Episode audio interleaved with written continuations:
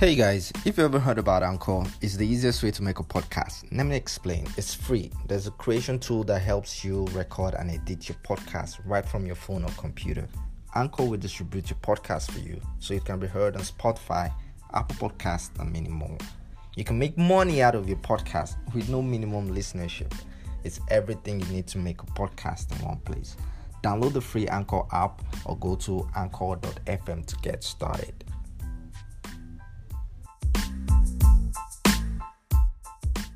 I've not always been a huge fan of Trevor Noah, but not until recently. Ever since then, I've been watching his daily live shows on YouTube. You see, Trevor Noah grew up as a curious young man in South Africa.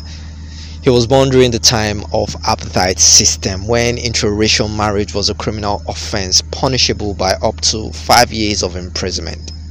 Although his birth was a crime, he has managed to build a successful career out of comedy. And this I find really fascinating and intriguing about Trevor Noah. Hi, this is 30 Minutes with Phoenix, a personal journal style podcast. On this podcast, you'll be listening to various topics that interest me, which will include issues surrounding health, African culture, and society, with my friends, sharing honest, open conversations. You should listen if you're a strong believer of awesome friendship and value honest, intriguing conversations about Africa from young Africans. On this episode, we will be reviewing the book Born a Crime by Trevor Noah. Like I said, we, so that means I won't be doing this alone. I've got a guest with me, Miss Kikelomo Adeniyi. She's a graduate from the University of Minna, uh, Niger State. And aside a lot of interest that she has, she loves reading. And I had to do a whole lot of convincing for her to come and do this. Now I'm wondering why she had to make me do that.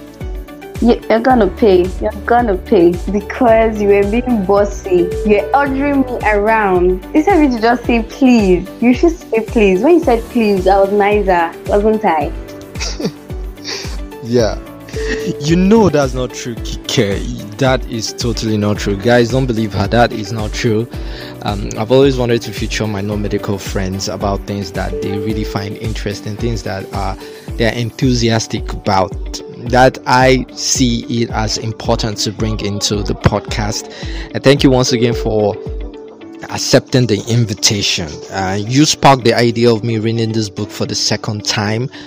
And I was wondering for you, what sparked the idea of you picking the book? Because um, reading the book for the second time gave me a whole lot of in depth about the book, about Trevor Noah's life. The first time I read it, it was just in a book club. I read it just for reading sake, but this time around I read it and it generated a whole lot of uh, um, questions and ideas about it. But for you, what made you pick Trevor Noah's book Born a Crime?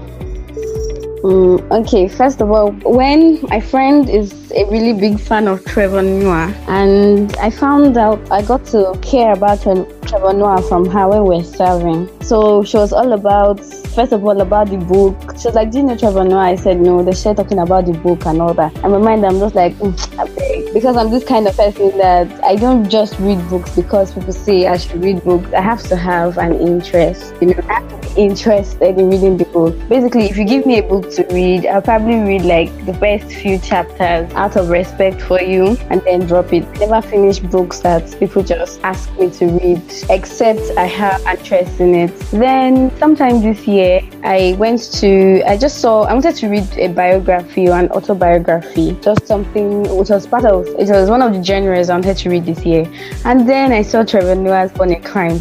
Yeah, and before then, because my friend had already started reading, had told me about Trevor Noah, so I started listening to his shows. I just started seeing him. You know, this kind of thing that when somebody tells you about somebody, you start seeing the person everywhere. Yes, so I started seeing him everywhere. Then I started seeing his shows. I started watching his shows, and then I saw his book. I was like, okay, let me just see what this page. I fell in love with the book.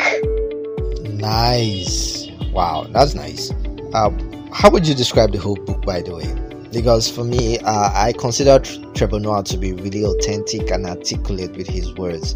as he tries to describe the effect of, you know, racism and abuse while growing up in South Africa. And I find Born a Crime really genuine coming from Tre- Trevor Noah. Um, I would describe the book first of all as let me just say that it's a memoir, like of Trevor Noah's life, and I would say that it's it's an educative book. Somehow, it's like you know what he did is what he did was really smart. It, he put snippet of history. You know, normally if you're something historic, to me though, I don't really like things that have to do with history. So it sounds so boring, but he made it so interesting. Now say we, but I got to find out about different tribes of South Africa. But I just saw South Africa, South Africa, and then I knew that okay, they had um, people from the Zulu tribe, and that was all. Like that was everything I knew about. Will I say the tribes or people in South Africa? But that book now made me more interest, um, interested in finding out about people in South Africa, reading up about them. I would say it somehow made me understand. I know it's not much, but I would say it somehow made me understand understand them a bit, you know, because with the whole apartheid and then now with um, xenophobia, you'll be you wonder why South Africans um, to other Africans, but then when you see the hate that exists within them, you end that Kai is way deeper than. In fact, I feel like the whole of South Africa should go for therapy if they can take the nation is it way deeper than their hate for Nigeria. It's something that is deep within their core. You understand? okay, it's funny you would say the whole South Africa should go for therapy. Well, it's understandable because we are seeing the effect of the apartheid system, even though they've been freed from the whole system, we can still see it in the xenophobia and all of that. The way some South Africa, not all South Africa, some South Africa tend to behave against people that are not from their country. Um, and I think maybe we might not really get the clear picture of the effect of apartheid. But that's a whole lot of conversation. That is a totally big topic that I don't want to get into. However, I would like us to share our favorite character. For me, um, Patricia Noah, which is Trevor's mom, I would consider her to be my favorite character. Why? You might ask me why did I consider her to be um, my favorite character. Aside the fact that she was instrumental in the life of Trevor's Noah, she tends to be rebellious. She tends to contradict the norm in South Africa, you know, like she's a rebel and she lives on her own terms, even though she's a religious fanatic. She, she use her head, you know, she lives on her own time, and that's one thing I like about her. For a friend, while reading a book, the, a friend said his favorite character is Fufi, which is the dog. Well, I consider I, I would understand why why he said Fufi is his favorite character. I won't even lie, my favorite character is Trevor's mom. She's so strong, she's determined, she's fearless, she's stubborn, she's a strong woman, and I admire that about her. I admire her tenacity, her strength, her push. Like she, she's bold. I like that. I like that she went for what she wanted. Like she didn't even these days it's very hard to do what you want to do without considering the opinions of other people. And she did just that. And it's, it's just it's truly amazing honestly. Nice. It's good to know your favorite character was patricia as well because i've been thinking what would be your favorite character. And i'm so glad that you said your favorite character is patricia. And i will see your favorite character is patricia. Now i would like to get your thoughts on this. We all know Patricia is rebellious. She goes against the norm. She's contradictory to the society's rules and ethics. Yes, we know that. Now, how would you describe her to the modern day Nigerian woman? Comparing her, Patricia, way back then, to the Nigerian woman now. How would you describe her? Um, I in fact I told myself that when I start having children, I'll go back to read this book because um yes, Trevor Noah's mother was rebellious, but in a good way. I mean, her her rebellion was it was crazy. Let's not even lie. Because how many people will, as in those days, just think about how many years ago that was. You decide by yourself that you want to have a child out of wedlock. Then you not decide again by yourself that you want to have a child with a white man when you know that is against the law. You get, and you know the struggle that you go through. I mean, she must have, she just, it, it's just funny that you want to rebel against the government and then you decided to do it by having a child. You didn't decide that you want to carry placards or you want to just create a rock, um, create some noise somewhere. You decided that you want to do that by having a child. And if if you relate that to Nigerian women, I would say that Nigerian women should totally go for it. They should be rebellious. Yeah, because yes, the truth is don't be rebellious without sense. Because Trevor Noah's mom was rebellious, but she had she was very intelligent. I mean, she I don't know if she's still alive. If she is, then she is very intelligent. Because if you really look at it, you will see snippets of um parenting. Will I? I won't say parenting advice now, but um lessons from the way she raised Noah. She raised him to be confident, to believe himself. She raised him to think outside the box, to look beyond his environment. You understand? And she also raised him to be to be creative, to go for whatever he lives in. I used to watch Trevor Noah's shows. What's one of the things I me a lot was the fact that he could speak, he could mimic a lot of people, and he could even Nigerian, right? From his, you know, his background of him having to learn Zulu, having to learn what like his mother tribe. And if you remember, like she she she bought him a lot of books, even though they didn't have money. She bought him a lot of books. She took him back. She she just exposed him. She, he started driving a car. I don't know. I think was it around fourteen or something at a very young age when he shouldn't be doing that. If you remember clearly, like in the book, he said when a police officer is coming, then they quickly switch and all that to do that. Yeah, going to do that in Nigeria right now. Just give you their car to go and do trial and error. Okay, so do you have any idea why this is? Um, a whole lot of Nigerian women, they barely, I don't want to use the word rebellious, but they barely express themselves. You could only see them expressing themselves on social media, you barely see them um, expressing themselves off social media. Do you have uh, any reason why this is? I'll say our tradition to a large extent. Yeah. Yeah, because although now we're kind of breaking that mold, but it's still inherent in us. Like there's this um there's this mold when you're as a child, as a girl, you when you're born, they tell you the things you should do, they tell you things you shouldn't do, the way you should talk, the way you shouldn't talk. And then it's like when you as a child, like as you're growing, you're being groomed to be the perfect woman, to be the perfect wife. You'll find that they'll say a lady does not chew like this, a lady does not walk like this, a lady should sit properly, which is good. You get. But sometimes too, it has a way of putting a lead on our creativity, a lead on things we think we should, we can, uh, things we think we can do, but we, but we feel society will not accept. You understand? It's like this thing. Although, like I said, we're breaking out of that mold, but it's still like it's like this thing that they say. Um, what's the word? Like say a woman should be seen but not heard. You understand? Yes. So now you find that guys can come out and shout and make noise and just be lively and happy, but as a lady, you are supposed to be all prima proper. You shouldn't um, be found going out and just noise anyhow. You shouldn't be too excited. If you're excited, you shouldn't be loud about it. You know, things like that. And whether I like it or not, okay, um, okay, yes, we're in the 21st century, but we still have our parents were still, but some of our parents were brought up in the village. You get, and that tradition, like that tradition, those trainings and um, Nigerian mentality that has been embedded in them has somehow flown through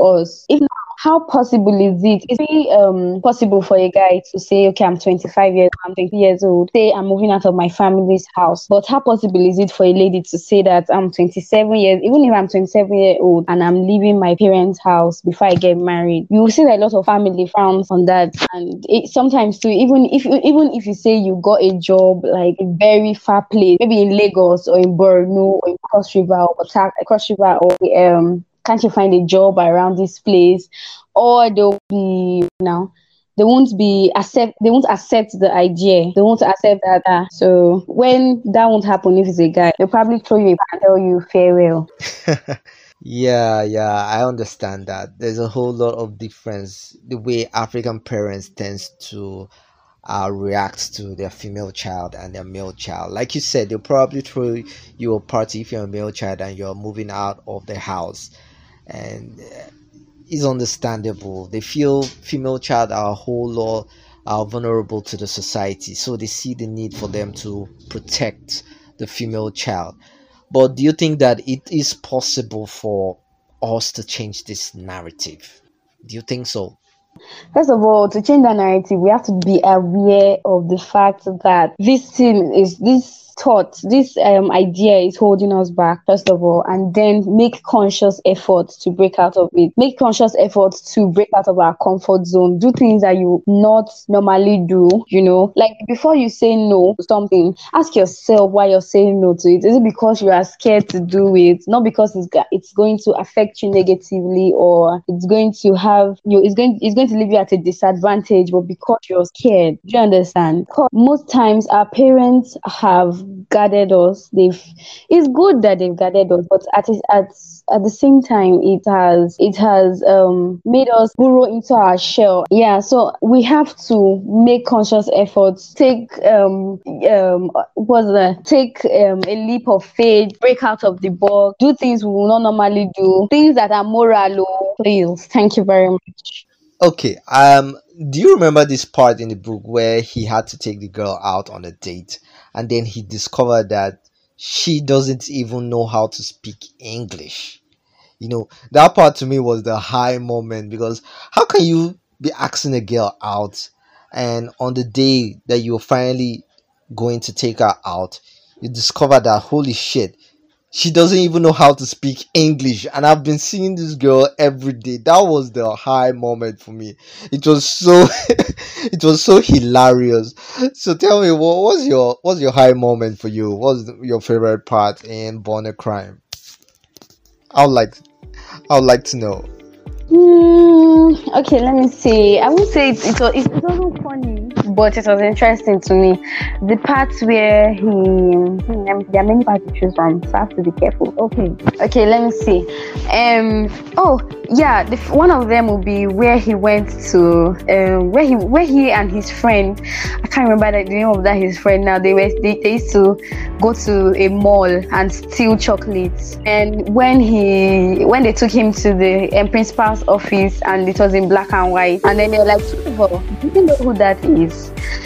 the fact that they couldn't recognize him was pretty interesting to me because I felt like if it was me, once they the way they the way they spoke, oh I remember that part. Okay, the way they spoke right, I would have probably confessed because initially when he, I, when I before I got to the bit like I got to the end of that chapter, I thought they had they, they had caught him red-handed. So I like it was me. I would have probably said, okay, I'm sorry, you don't know what happened, you know how to explain it also. The fact that he was bo- he he he was bold enough to keep quiet and watch it playthrough. I enjoyed that part a lot. Hmm. And how would you rate Born a Crime? What would be your rating for the book Born a Crime? I'll rate it 9.8 over 10. In fact, 9.9.5. 9.95. 9.95. Why would I rate it that? Mm.